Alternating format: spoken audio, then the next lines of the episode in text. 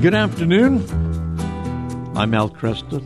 Glad to be with you on this day before Thanksgiving.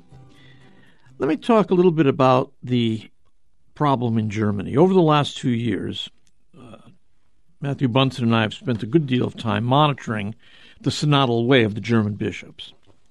The synodal way, at best, allows bishops to take inventory of lay concerns. They are listening. At its worst, it's a popular vote on doctrine, a way of replacing the teaching of the Catholic magisterium with lay opinions shaped by the priorities of the surrounding culture. At best, it's a noble demonstration of Catholic community. At its worst, it's a rank accommodation to the spirit of the age. And as the proverb goes, he who marries the spirit of the age soon finds himself a widower. The German bishops have moved toward an open endorsement of homosexual relations, even allowing blessings for same sex couples. They also seek the ordination of women deacons, and this is widely viewed as the first step towards ordaining women to the ministerial priesthood. Both, both these demands violate the settled and clear teaching of the Church. In the last week, the German bishops were in Rome for their obligatory five year ad limina apostolorum visit, uh, which is Latin for to the threshold of the apostles. These ad limina visits are when all the bishops of a national conference go to Rome to pray at the tombs of the apostles, Peter and Paul. And they also meet with the successor of St. Peter, Pope Francis and other Vatican officials, and they present a five year report of their respective dioceses. The meetings did not go well. Father Raymond de Souza's opening uh, to his report in the National Catholic Register begin with these words quote, Rome asked, begged actually, the German bishops to take an off ramp from their synodal way, which demands significant changes in Catholic doctrine, sacramental practice, and ecclesial governance. The Germans refused. At the speeds traveled on the Autobahn, the coming crash is going to be dreadful. What recently unfolded in Rome was devastating for the unity of the Church. The regular ad limina visit usually includes meetings with heads of various Roman departments, which are called dicasteries. The Germans got something else. They got the Grand Slam. They got what is called the interdicasterial this is the formal meeting with all the heads of all the departments. It's rare. It happened in 1998 with the Australian bishops, and they were put through the paces because, well, they were forced to correct various liturgical malpractices and doctrinal errors. Pope Francis was originally scheduled to attend the interdicasterial. He did not. The previous day, though, he had, already, he had met with the bishops, the German bishops, personally. So, second in command, Cardinal Parolin, the Vatican Secretary of State, directed uh, the gathering. This was not a mere offering of opinions. This was up close, up front, personal confrontation. Even using the language of diplomacy, there was no mistaking the burning concerns of these heads of the Church's major departments. Secretary of State Parolin used language to evoke memories of the Protestant Reformations that began in Germany back in 1517 with Luther. He said that the Germans were risking, quote, reform of the church, not reform in the church. One path, he said, leads to schism, the other to Christ, forming his people to be more deeply who he has called them to be. The head of the Department of Doctrine, Cardinal Ladaria, detailed how the German synodal way had become wayward. The head of the Department of Bishops, Cardinal Ouellet, called for a moratorium on the synodal way. The Germans flatly refused, in the terse words of Father de Souza. The German bishops have been warned, not just this week, but by their brother bishops from around the world. This has been going on for a while.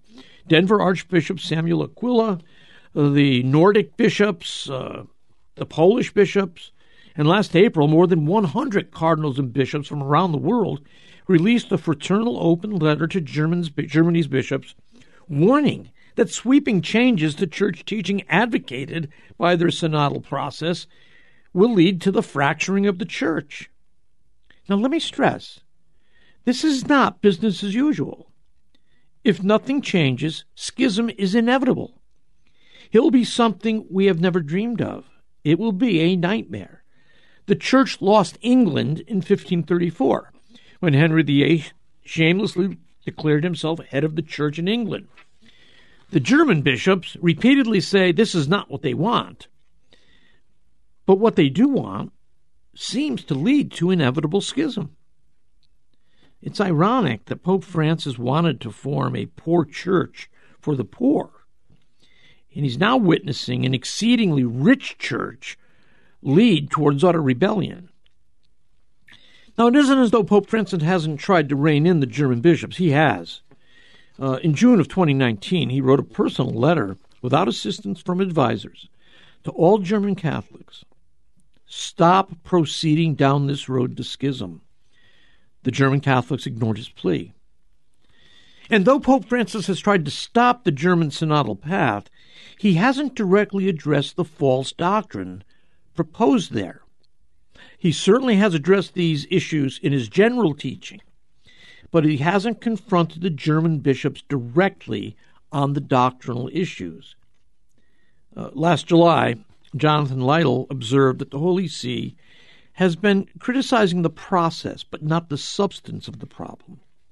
The Holy See has emphasized that Germany, quote, does not have the power to compel bishops and the faithful to adopt new forms of governance and new orientations of doctrine and morals. To push doctrinal char- changes at the diocesan level would constitute a violation of ecclesial communion and a threat to the unity of the Church. Pope Francis even very dramatically warned that if particular churches find themselves separated from the entire ecclesial body, they weaken, rot, and die. Yet, the Holy See hasn't openly corrected the false teaching regarding sexual morality or ordination to which the German process is leading. I can't help but think uh, about focusing on the proposed doctrinal changes. I I don't know why they don't focus on there, but they've been focusing on the process the Germans are using to make doctrinal changes.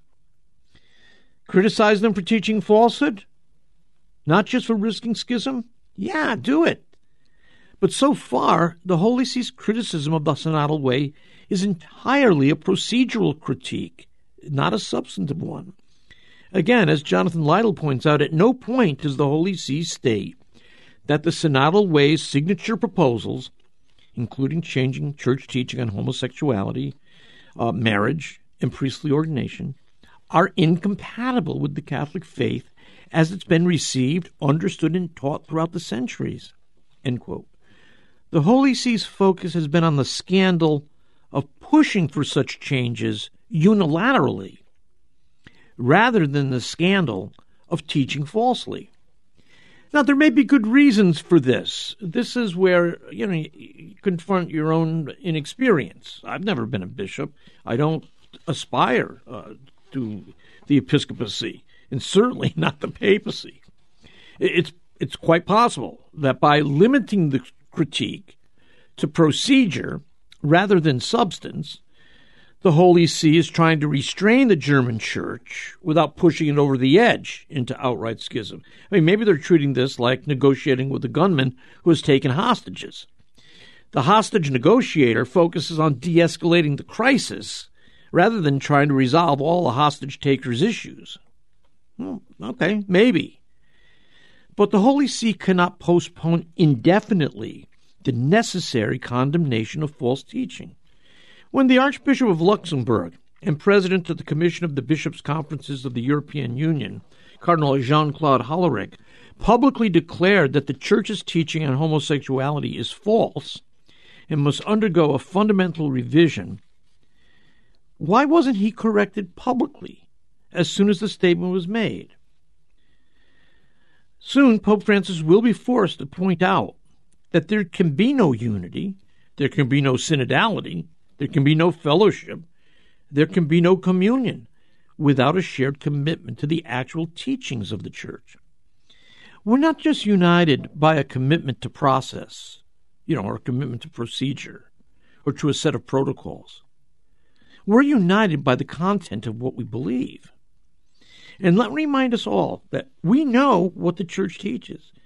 What we believe is not hard to find. Just go to the Catechism of the Catholic Church. It was formed for such a time as this. When those who hold office in the Catholic Church refuse to teach the Catholic faith, one must wonder if they're Catholic at all. Jesus and St. Paul warned the early church to avoid and fight off false apostles, false teachers, false prophets, wolves in sheep's clothing. What makes us think that we've escaped the same obligation? Aren't we obligated to expose the unfruitful works of darkness, as St. Paul puts it? Um, aren't we supposed to call those who persist in teaching falsehood that they are enemies of Christ, in spite of being dressed up in the disguise of a Catholic cardinal? We don't make such accusations flippantly, but that doesn't mean that we shouldn't make them at all. How do we conscientiously address someone as Father? who no longer teaches as our Father. The church today contains false apostles and false teachers. It tolerates ordained men who no longer want to bring their minds and hearts into submission to the Word of God. And so, what do we do? I don't have any sort of grand rescue plan.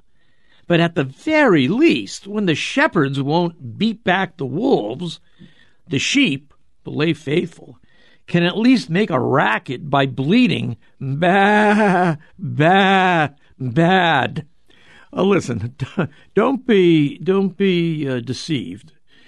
Um, there will be those who will try to argue that um, the the blessing of same-sex unions or the approval of uh, homosexual relations that this is a development of doctrine.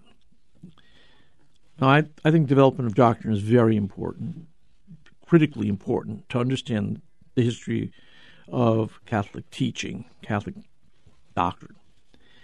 But the development of doctrine is not the contradiction of doctrine. A doc- when a doctrine develops, it is still recognizable as of the same kind as it came, what it developed from.